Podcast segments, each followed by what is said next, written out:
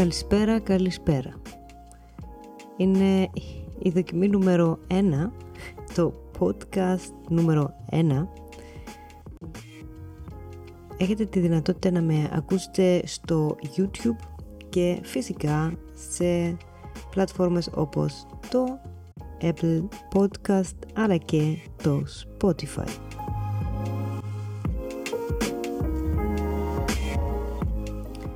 Είμαι η Άρτεμις, οι περισσότεροι ίσως από σας με γνωρίζετε μέσω του YouTube, από το tech κανάλι που έχω, που εκεί μιλάω κυρίως για Apple προϊόντα, για φωτογραφία, για ό,τι τέλος πάντων μου κάνει κέφι από τεχνικής άποψης.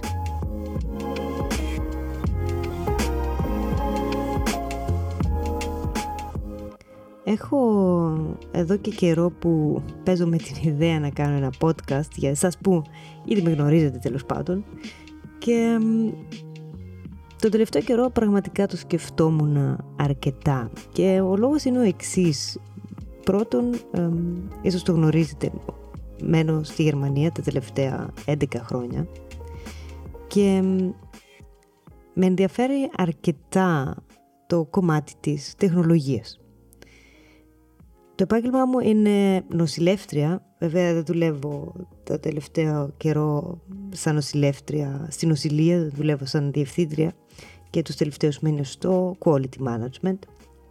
Αλλά ε, η τεχνολογία πάντα με ενδιέφερε και το εντός εισαγωγικών πρόβλημά μου είναι τώρα ότι μόνο εμένα ενδιαφέρει στο περίγυρό μου, δεν ενδιαφέρει ιδιαίτερα και κανέναν άλλον. Μόνο εάν έχουν κάποια συγκεκριμένη ερώτηση, τότε με ρωτάνε. Αλλιώς δύσκολα. Οι περισσότεροι κάνουν ότι με ακούνε, αλλά βασικά δεν με ακούνε. Έτσι το YouTube, το κανάλι στο YouTube, είναι μια καλή ευκαιρία να μιλήσω για θέματα που με ενδιαφέρουν. Να μιλήσω για θέματα τεχνολογίας, να μιλήσω για θέματα φωτογραφίας, να δείξω το ένα ή το άλλο tutorial, το πώς κόβουμε βίντεο, ίσως κάποια news, ίσως κάποιο Apple event, γενικώς να πω κάτι που αυτός που θα δει το βίντεό μου να το ακούσει, να ψυχαγωγηθεί, ίσως να του φανεί και κάτι χρήσιμο. Και είναι κάτι το οποίο το έχω σαν χόμπι και μου αρέσει που το έχω. Παρ' όλα αυτά είχα, έχω στο ενδιάμεσο την ανάγκη θα έλεγα να μιλάω για κάποια θέματα τεχνολογίας χωρίς να σκέφτομαι έλα μωρέ αυτόν δεν τον ενδιαφέρει τώρα ό,τι και να πω από το ένα αυτή θα μπει από το άλλο θα βγει. Δεν υπάρχει ενδιαφέρον άρα για ποιο λόγο να καθίσω να συζητήσω μαζί του. Και στο YouTube όταν κάνεις ένα βίντεο ε, δεν έχεις το χρόνο να αρχίσεις και να αναλύσεις διάφορα πράγματα. Ναι, μεν θα μου πεις, μπορείς να κάνεις ένα λίγο πιο μακρύ βίντεο, αλλά λίγο πολύ όλοι γνωρίζουμε πώς λειτουργεί το YouTube, πώς λειτουργούμε εμείς σαν, σαν θεατές ή σαν ακροατές ενός YouTube καναλιού ή βίντεο. Οι περισσότεροι ακούμε κάτι, κοιτάμε κάτι, κυρίως ειδικά άμα είναι το τώρα, θέλουμε να πάμε κατευθείαν στο ψητό και να δούμε πώς γίνεται τέλος πάντων το πολυπόθετο που θέλουμε. Και όλο το υπόλοιπο, αν είναι ειδικά και ψυχολογία, πρέπει να είναι όλα λίγο πιο, πώς να το πω, σχετικά συμμαζεμένα. Όταν όμως μπαίνεις στη διαδικασία να ακούσεις ένα podcast, είσαι προετοιμασμένος ότι θέλεις να ακούσεις, ρε παιδί μου, τι σου λέει ο άλλος, την άποψή του, τη χαζομάρα του. Γενικά, podcast πρέπει να θες να το ακούσεις. Δεν είναι κάτι που ο άλλος θα πατήσει κλικ και μετά από 10 δευτερόλεπτα θα το κλείσει αν δεν έχεις ένα, ένα ωραίο intro. Είναι κάτι που άλλος είναι προετοιμασμένος, OK, okay, ξέρει για το τι μιλάς περίπου, είτε σ' αρέσει, είτε του αρέσει, είτε όχι. Είτε του πάει τα νεύρα η φωνή σου, είτε όχι. Είτε τα θέματα τον απασχολούν, είτε όχι. Λοιπόν, και εδώ και καιρό σκεφτόμουν να κάνω ίσως ένα live. Υπάρχουν όμως κάποια τεχνικά προβλήματα που προς το παρόν δεν μπορώ να κάνω live τα οποία δεν θέλω να τα αναλύσω, δεν είναι τέλος πάντων παρούσει. Και σκεφτόμουν, όπως είπα, την εναλλακτική, δηλαδή το να κάνω ένα podcast. Και δεν θέλω να, να το προχωρήσω τέλος πάντων παρακάτω και να πω για τις ανάγκες μου που με έκαναν να θέλω να κάνω ένα podcast, εν ολίγης θέλω να δοκιμάσω εάν ε, αυτά που με ενδιαφέρουν εμένα ενδιαφέρουν ίσως και κάποιους από εσάς και θέλετε να τα ακούσετε, να ακούσετε την άποψή μου. Φυσικά περιμένω να μου γράψετε τη δική σας άποψη, περιμένω να μου πείτε δικά σας θέματα τεχνολογίας, κυρίως Apple θα έλεγα τώρα εγώ, που σας απασχολούν και ίσως μπορώ να τα συλλέξω και να τα μιλήσουμε σε ένα επόμενο podcast. Αυτό που έχω σκοπό να κάνω είναι ότι όλοι εσείς που με βλέπετε στο YouTube, όταν το podcast θα πάει live, θα είναι live, θα είναι σαν πρεμιέρα και ναι μεν δεν είναι κάποιο live βίντεο, αλλά εγώ θα είμαι online. Όλη την ώρα που θα τρέχει δηλαδή το podcast στο YouTube θα είμαι online. Γι' αυτό γράψτε σχόλια, παρατηρήσεις, ερωτήσεις. Φυσικά φωνητικά δεν θα μπορώ να σας απαντήσω απευθείας, αλλά ε, εάν είναι κάτι κάτω στα σχόλια μπορώ να απαντήσω ή αν θέλετε απλά πείτε μου ένα γεια.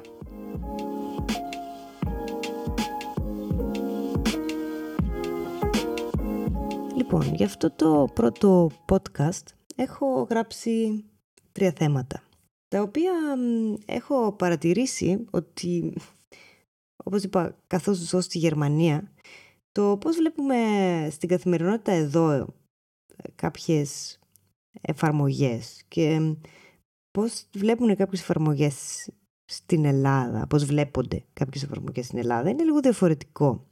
Και ναι, θα μου πεις και λογικό. Τι χρησιμοποιούμε στην Αμερική δεν χρησιμοποιούμε στην Ευρώπη. Ό,τι χρησιμοποιείς στην Ελλάδα δεν χρησιμοποιείς απαραίτητα και στη Γερμανία. Λογικό. Μια εφαρμογή που δεν χρησιμοποιείται τόσο πολύ στην Ελλάδα, για παράδειγμα, είναι το WhatsApp. Στην Ελλάδα, αντιθέτως, χρησιμοποιούν οι περισσότεροι το Viber. Εδώ στη Γερμανία δεν το χρησιμοποιεί σχεδόν κανένας. Υπερβολικά τώρα το λέω. Το χρησιμοποιούν πάρα πολύ λίγοι και συνήθως για συγκεκριμένους σκοπούς. Το χρησιμοποιούν ε, επειδή ακριβώς δεν το γνωρίζει κανένας και κανένας δεν του πάει στο μυαλό ότι μπορεί να έχει τη συγκεκριμένη εφαρμογή. Το χρησιμοποιούν λοιπόν για ένα δεύτερο, τρίτο θα λέγαμε, γιατί υπάρχει και το Messenger που κάποιοι το χρησιμοποιούν, σαν ε, μια εναλλακτική εάν θέλουν να γράψουν με άτομα που ίσως δεν θα έπρεπε να γράφουν ή αυτά που γράφουν δεν θα πρέπει να κοιταχτούν τα μηνύματα από άλλους. Δεν ξέρω εάν με εννοείτε. Γενικά λοιπόν η χρήση του WhatsApp στη Γερμανία είναι μεγάλη. Στην Ελλάδα δεν το χρησιμοποιεί σχεδόν κανένας και εκτός αυτού οι περισσότεροι το μπερδεύουν για αρχή με την επώνυμη καρτοκινητή του ΟΤΕ, εάν δεν κάνω λάθος, αν ακόμα είναι τα πράγματα έτσι όπως τα άφησα πριν 10-11 χρόνια. Επίσης εδώ κάτι, θέλω, κάτι άλλο που θα ήθελα να πω είναι ότι κάνοντας ένα podcast μου δίνεται λίγο η δυνατότητα να δω πάλι κάποια πράγματα πώς είναι στην Ελλάδα γιατί έχω χάσει λίγο την επαφή.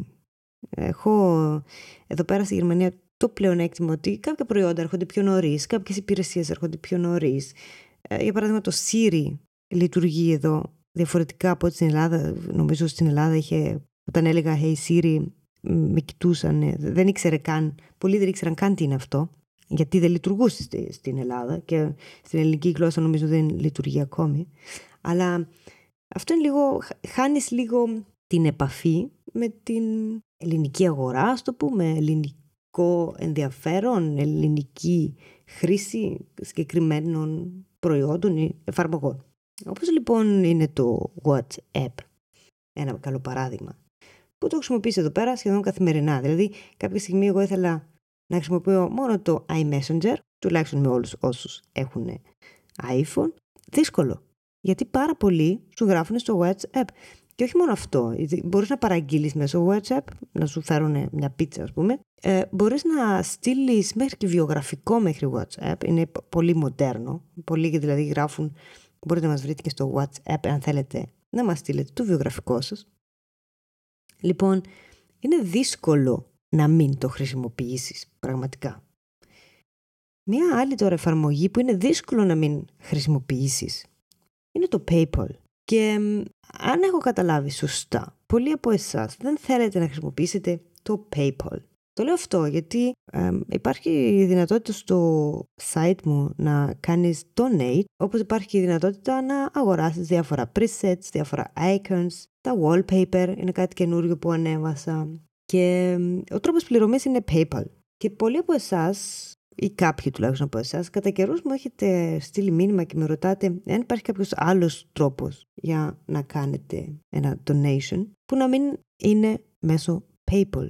Και δεν έχω βρει κάποια εναλλακτική ή δεν έχω μπει τέλος πάντων για να είμαι ειλικρινής στη διαδικασία να ψάξω κάτι άλλο. Μία λύση φυσικά θα ήταν η χρήση πληρωμής μέσω πιστοτικής κάρτας, αλλά θα ήταν και πάλι μια σχετικά μια κάποια διαδικασία για μένα προσωπικά και για να είμαι ειλικρινής αυτά που τα προϊόντα στο shop της σελίδας μου είναι αντί να απλά να μου κάνεις μια δωρεά καλύτερα αγόρασε κάτι ρε παιδί μου για να το έχεις μπορεί να είναι για σένα χρήσιμο και τώρα εάν δεν βρεις κάτι στο shop και θες να με υποστηρίξεις OK, okay, κάνει μια δωρεά πίσω όμως στο PayPal δεν καταλαβαίνω βασικά για ποιο λόγο δεν θέλετε να χρησιμοποιήσετε το PayPal. Και, OK, okay, ακούγεται λίγο, ακούγεται λίγο, λες και σας τη λέω, αλλά προς Θεού δεν, δεν θέλω να την πω σε κάποιον. Απλά μου φαίνεται λίγο περίεργο, γιατί για μένα προσωπικά δεν υπάρχει ασφαλέστερος τρόπος πληρωμής.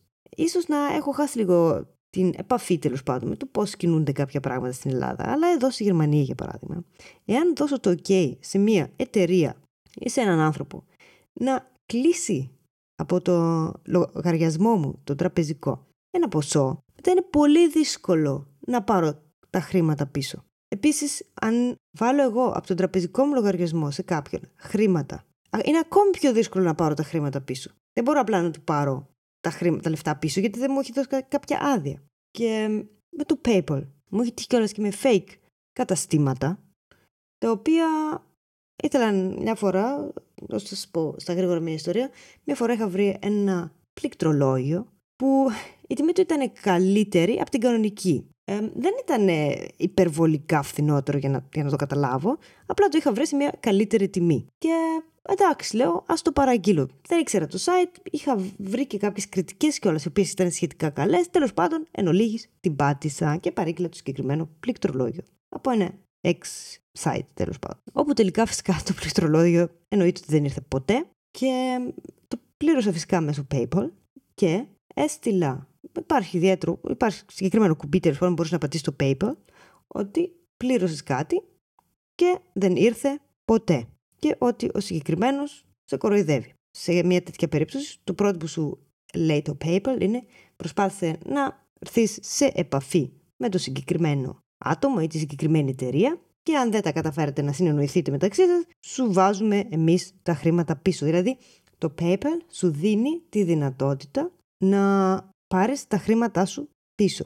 Κάτι που με όλους τους άλλους τρόπους πληρωμής δεν το έχεις. Και επίση μου, έχεις, μου έχει τύχει, είχε φάει σε κάποια φάση και σε μια, μια μεγαλύτερη εταιρεία. Ήθελα να κλείσω ένα αεροπορικό εισιτήριο και τότε είχα ένα σύστημα τέλος πάντων antivirus το οποίο μου άνοιγε έναν extra browser Save Browser ε, και έφαγε τέλος πάντων τότε είχα ένα Asus και για κάποιο λόγο το λογισμικό έτρωγε μονίμως σε εκείνο το laptop κόλλημα και όποτε άνοιγε αυτός ο extra Save Browser δεν με γυρνού, για να πληρώσω, πλήρωνα, δεν με γυρνούσε ποτέ στην προηγούμενη σελίδα, στην εταιρεία, ας πούμε, που την αεροπορική δεν με πλήρωσα μέσω PayPal, αλλά υπήρχε πρόβλημα, δεν με γύριζε στην σελίδα της αεροπορικής τέλος πάντων. Και πάλι κανένα πρόβλημα. Πάλι έγραψα στο PayPal. Συνεννοήθηκα τέλος πάντων και με την εταιρεία, αλλά εντάξει. Όταν μιλάς για σοβαρή εταιρεία, φυσικά δεν χρειάζεται την προστασία του PayPal. Στα δίνουν τα χρήματά σου, στα δίνει η εταιρεία από μόνη της. Αλλά θέλω να σου πω, ακόμα και σε μεγάλες εταιρείες, ακόμα και σε μένα να οφειλόταν το λάθος, ακόμα, ακόμα, ακόμα, ακόμα. Πας στο PayPal και πατάς μια ακύρωση. Δεν, δηλαδή, δεν μπορώ να καταλάβω και το, απλά πραγματικά δηλαδή θα ήθελα πραγματικά μια εξήγηση από κάτω. Πού είναι το πρόβλημα με το PayPal; Γιατί όπως είπα, για μένα προσωπικά δεν υπάρχει ασφαλέστερος τρόπος πληρωμής.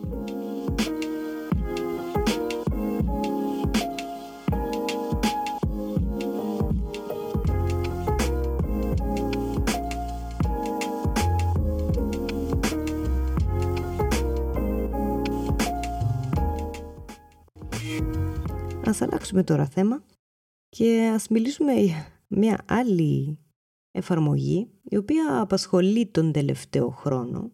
Είδα προσφάτως μάλιστα έκανε και ο κύριος Τζεζαερλίδης στο κανάλι του στο YouTube Τζέζα Talk, ε, συγγνώμη, Τζέζα Tech. Τζέζα Talk είναι το δικό του podcast το οποίο το συστήνω ανεπιφύλακτα. Πρώτον γιατί είναι λαρισαίος, όπως και εγώ, αλλά για να το πω απλά τα λέει ωραία. Λοιπόν, και ο κύριος Τζαζαερλίδης το ανέφερε σε ένα βίντεο που έκανε έξτρα στο YouTube, αλλά γενικώς υπάρχει τον τελευταίο καιρό η συζήτηση για τον Ad Blocker. Ο Ad Blocker λοιπόν είναι μια εφαρμογή, νομίζω αν δεν κάνω λάθος, ένα extension, ε, μια έξτρα εφαρμογή τέλος πάντων που μπορείς να βάλεις στον browser σου και σου μπλοκάρει τις διαφημίσεις σου μπλοκάρει διαφημίσεις από όταν μπαίνει σε μια σελίδα τέλος πάντων, τα πλαϊνά που είναι εκεί τα διάφορα και φυσικά σου μπλοκάρει διαφημίσεις του YouTube. Τώρα, το YouTube αποφάσισε να καταργήσει τον ad blocker. Τώρα αυτό, όλη η ιστορία είναι λίγο περίεργη, καθώς ο ad blocker άνοιγε σε κάποια στιγμή και στην Google αν δεν κάνω λάθος. Anyway, δεν θέλω να σταθώ εκεί. Το θέμα είναι το εξής. Το διαφημίσεις γενικώς. Για ποιο λόγο κάνουμε, υπάρχουν τόσες πολλές διαφημίσεις; Γιατί χωρίς διαφημίσεις ένα site δεν μπορεί να πάρει από κάπου αλλού λεφτά, εκτός αν παρέχει τα δικά του προϊόντα. Έτσι. Αλλά όταν ενεργοποιεί ένα site διαφημίσεις, παίρνει κάποια χρήματα από εκεί. Το ίδιο τώρα συμβαίνει και με, τα... με το κανάλι στο YouTube. Σαν creator, σαν δηλαδή κάποιος που διαθέτεις το χρόνο και ανεβάζεις τα βίντεο σου. Μπορείς, έχεις τη δυνατότητα να πάρεις από αυτό κάποια χρήματα. Βέβαια δεν μιλάμε για τρελά χρήματα. Και φυσικά πάντα έχει να κάνει με το πώς θα δούνε το βίντεο σου. Και φυσικά έχει να κάνει με το τι θέμα είναι το βίντεο σου. Και φυσικά με το τι γλώσσα μιλάς, πολύ σοβαρό, καθώς το ίδιο βίντεο στα ελληνικά και το ίδιο βίντεο στα γερμανικά, στα γερμανικά παίρνεις λίγο περισσότερα χρήματα από ό,τι στα ελληνικά και φυσικά πολλά περισσότερα παίρνεις όταν έχεις ένα αγγλόφωνο κανάλι. Είναι λογικό έτσι, γιατί απευθύνεσαι σε ένα μεγαλύτερο, σε ένα ευρύτερο κοινό. Τέλος πάντων, όπως και να έχει, παίρνεις κάποια χρήματα από το YouTube και πώς θα παίρνεις αυτά τα χρήματα μέσω των διαφημίσεων. Ή ένας δεύτερος τρόπος είναι από όλους όσους πληρώνουν ε, μια συνδρομή στο YouTube και έχουν το YouTube Premium τώρα. Το ένα είναι ότι εσύ σαν YouTuber τέλος πάντων, μπορείς να πάρεις κάποια χρήματα από το YouTube. Για τις υπηρεσίες σου στο YouTube, το ότι ανεβάζεις βίντεο στην πλατφόρμα τους. Τώρα το YouTube δουλεύει λίγο με win-win θα λέγαμε, ανεξάρτητα από το πόσα χρήματα παίρνει το YouTube και πόσα χρήματα καταλήγουν στους YouTubers, ανεξάρτητα από όλα τα θέματα που μπορούμε να αναλύουμε για ώρες εδώ πέρα, το YouTube σαν YouTube, σαν, σαν εταιρεία δηλαδή, πρέπει να καθίσεις να σκεφτείς τι έξοδα μπορεί να έχει. Το ότι αν, αν κοιτάξω εγώ τώρα στον εξωτερικό μου σκληρό που αποθηκεύω τα βίντεό μου, το οποίο έχω ανεβάσει στο, στο YouTube, έχω γύρω στο 1 terabyte είναι καλυμμένο μόνο με τα δικά μου τα βίντεο. Ξέρετε πόσα βίντεο ανεβαίνουν καθημερινά, όχι απλά καθημερινά, κάθε λεπτό που μιλάμε, πόσα βίντεο ανεβαίνουν. Ξέρετε για πόσο, πόσα γιγατέρα και εγώ δεν ξέρω τι πάει μετά τα terabyte. Γράψτε μου κάτω. Τι πάει μετά τα terabyte. Δηλαδή, απεριόριστος χώρος που χρειάζεται το YouTube για να αποθηκεύσει όλα τα βίντεο που τραβάει η Artemis μέχρι τα βίντεο που τραβάει ο Mr. Beast. Όλα αυτά κοστίζουν χρήματα και χωρίς τις διαφημίσεις το YouTube δεν έχει τα χρήματα όχι μόνο να πληρώσει τους YouTubers αλλά δεν έχει χρήματα κυρίως και για τον αποθηκευτικό χώρο. Μετά δεν έχει χρήματα για τους υπαλλήλους της και πάει λέγοντας. Τώρα θα μου πεις η YouTube έχει πολλά λεφτά, η Google έχει πολλά λεφτά. Τώρα τα δύο λεπτά διαφήμισης ε, της τάδε εταιρείας θα την πειράξουν επειδή έχω εγώ τον ad blocker. Ναι, θα την πειράξουν. Πίστεψέ με, θα την πειράξουν. Και όχι μόνο αυτό. Όταν χρησιμοποιούν ε, πολλοί τέτοιους ad blocker. Αυτό που γίνεται στην ουσία είναι το εξής. Ότι αν θυμάστε παλιά, είχες μία διαφήμιση. Αργότερα είχες μία διαφήμιση στην αρχή και μία διαφήμιση στο τέλος. Αργότερα έχεις δύο-τρεις διαφημίσεις στην αρχή και δύο-τρεις διαφημίσεις στο τέλος. Και οι διαφημίσεις που σου έρχονται, ναι, δεν μπορώ εγώ σαν Artemis να πω βάλε μια διαφήμιση στην αρχή, μια στο τέλος. Αλλά πρώτον δεν μπορείς να το ρυθμίσεις πάντα. Δηλαδή, σε μένα στα δικά μου τα βίντεο είχαν αρχίσει να παίζονται διαφημίσεις πριν ανοίξει. Δηλαδή, δεν είχα ακόμα τόσους πολλούς ε, subscribers. Δηλαδή, δεν σημαίνει δηλαδή κάθε φορά που βλέπεις μια διαφήμιση ότι την έχει ανοιχτή, το, το έχει επιτρέψει ο, ο YouTuber τέλος πάντων, έτσι. Ένα επίσης λάθος που πολύ νου... το, το νόμιζα και εγώ στην αρχή. Πέρα όμως από αυτό, όπως είπα, αυτό που θέλω, και που θέλω να καταλήξω είναι ότι μέσω του ad blocker έχουμε καταλήξει να βλέπουμε πολύ περισσότερες διαφημίσεις από ό,τι πριν. Τώρα το ad blocker μπορεί να μην είναι ο μόνος λόγος για τον οποίο έχουμε φτάσει να βλέπουμε τόσες πολλές διαφημίσεις, αλλά είναι ένας παραπάνω λόγος. Σκέψου το εξής, αν πολύ περισσότεροι είχαν YouTube Premium και κανένας δεν είχε ad blocker, ίσως για οι διαφημίσεις θα ήταν πολύ λιγότερες. Όπως για παράδειγμα στο Netflix δεν βλέπεις διαφημίσεις. Όπως για παράδειγμα στο, ξέρω εγώ, Apple TV. Δεν βλέπεις διαφημίσεις. Πληρώνεις τη συνδρομή και είναι καλυμμένη σαν εταιρεία τέλος πάντων. Οπότε ναι, αυτό που δεν ήθελα να πω είναι ότι γενικά υπάρχει αυτή η νοοτροπία αφού μπορώ να το έχω τζάμπα, θα το έχω τζάμπα. Αλλά δεν είναι πάντα καλό να σκεφτόμαστε έτσι. Γιατί μπορεί να το έχεις και δωρεάν, να δεις τη διαφημισούλα σου και αν στο κάτω-κάτω είναι γλύα η διαφημισούλα, πήγαινε στο premium ρε παιδί μου. Δεν ξέρω, μπορεί να τα βλέπω λάθος, αλλά γενικώς υπάρχει ακόμα αυτή η νοοτροπία ότι έλα μωρέ, όσο και να κάνει, και ένα ευρώ δηλαδή να κάνει κάτι, που θα προτιμήσει, είναι πολλοί που θα προτιμήσουν να το κατεβάσουν πειρατικό παρά να δώσουν αυτό το ένα ευρώ. Γενικώς αυτή η νοοτροπία δεν, δεν είναι καλό να την έχουμε. Υπάρχουν άνθρωποι που έχουν σπαταλήσει χρόνο για να γράψουν ένα τραγούδι, έχουν σπαταλήσει χρόνο για να κάτσουν να κάνουν τα γραφικά από ένα βίντεο, έχουν σπαταλήσει χρόνο να κάτσουν να κάνουν τα γραφικά από ένα παιχνίδι. Και θα μου πεις καλά, δεν είχε κατεβάσει ποτέ κανένα τραγούδι, κανένα παιχνίδι. Ναι, φυσικά και εγώ είχα κατεβάσει. Και όταν ήρθα στη Γερμανία σταμάτησα να κατεβάζω πειρατικά γιατί ο έλεγχος εδώ είναι πολύ, πολύ μεγάλο. Δηλαδή δεν, δεν σε συμφέρει. Δηλαδή για ένα ευρώ πληρώνεις. Και εγώ δεν ξέρω πόσα. 150 ας πούμε, κάπως έτσι. Δεν ξέρω αλλά ένα ελέγχεται πολύ τέλος πάντων. Και όχι μόνο αυτό, αλλά θεώρησα από τη στιγμή που δουλεύω και έχω χρήματα, ναι, εάν θέλω να αγοράσω κάτι, θα δώσω χρήματα. Τώρα, εάν αυτό είναι ένα προϊόν φυσικό, όπως για παράδειγμα ένα μπλουζάκι, δεν θα σου ερχόταν ποτέ στο μυαλό να πας να πάρεις ένα μπλουζάκι από κάποιον που σου δίνει τζάμπα έτσι σε ένα μαγαζί. Δεν θα πήγαινες δηλαδή σε ένα μαγαζί μέσα να κλέψεις ένα μπλουζάκι και να φύγεις. Το ίδιο είναι και με ε, online υλικά. Όπως είπα, έχω μια εργασία και έχω τα δικά μου χρήματα. Εάν πρέπει να πάρω κάτι, θα το πληρώσω κιόλας. Εάν δεν μου φτάνουν τα χρήματα για να το πληρώσω, θα περιμένω άλλον ένα μήνα.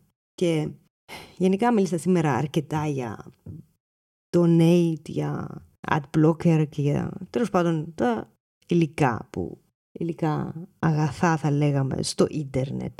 Δεν ξέρω ποια είναι η άποψή σας. Αλλά έχω εδώ και αρκετό καιρό που είμαι άλλης άποψης από αυτής που ήμουν. Δεν ξέρω. Σκέφτομαι πάντα κάποιος έχει κάνει κόπο να φτιάξει κάτι και αυτό το κάτι που έφτιαξε το πουλάει. Αν σου αρέσει, αγόρασέ το.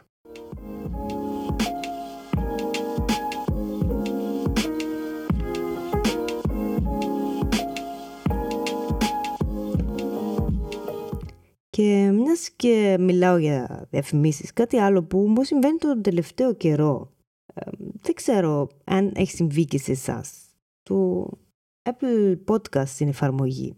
Το τελευταίο καιρό ακούω διαφημίσεις. Δηλαδή πριν ξεκινήσει ένα podcast, παράδειγμα τις προάλλε θέλω να ακούσω το podcast του Μαρκές Μπράουνι και ήρθαν δύο διαφημίσεις πριν για ένα τυρί εδώ πέρα γερμανικό. Δεν ξέρω αν έχει συμβεί και εσάς ή δεν έχω διαβάσει κάπου ή έτυχε μόνο σε μένα μία φορά. Δεν ξέρω. Αν έχετε παρατηρήσει κάτι, ακούω.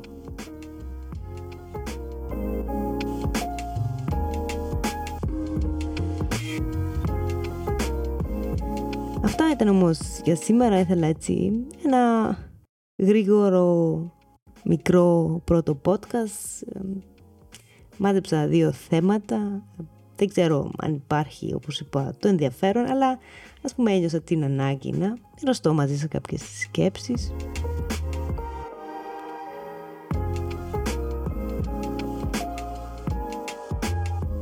Αυτά ήταν από μένα. Θα έχω, έχω σκοπό το podcast να βγαίνει μία φορά την εβδομάδα. Φυσικά ανάλογα και με το πώς θα πάει. Ίσως απλά να μαζεύω θέματα του μήνα και να κάνω ένα podcast μία φορά το μήνα.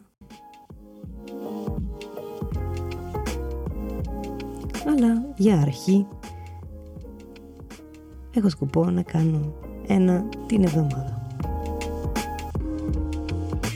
Αυτό ήταν από μένα. Ήμουν η Άρτεμις. Είστε όλοι καλά. Και θα τα πούμε την επόμενη εβδομάδα.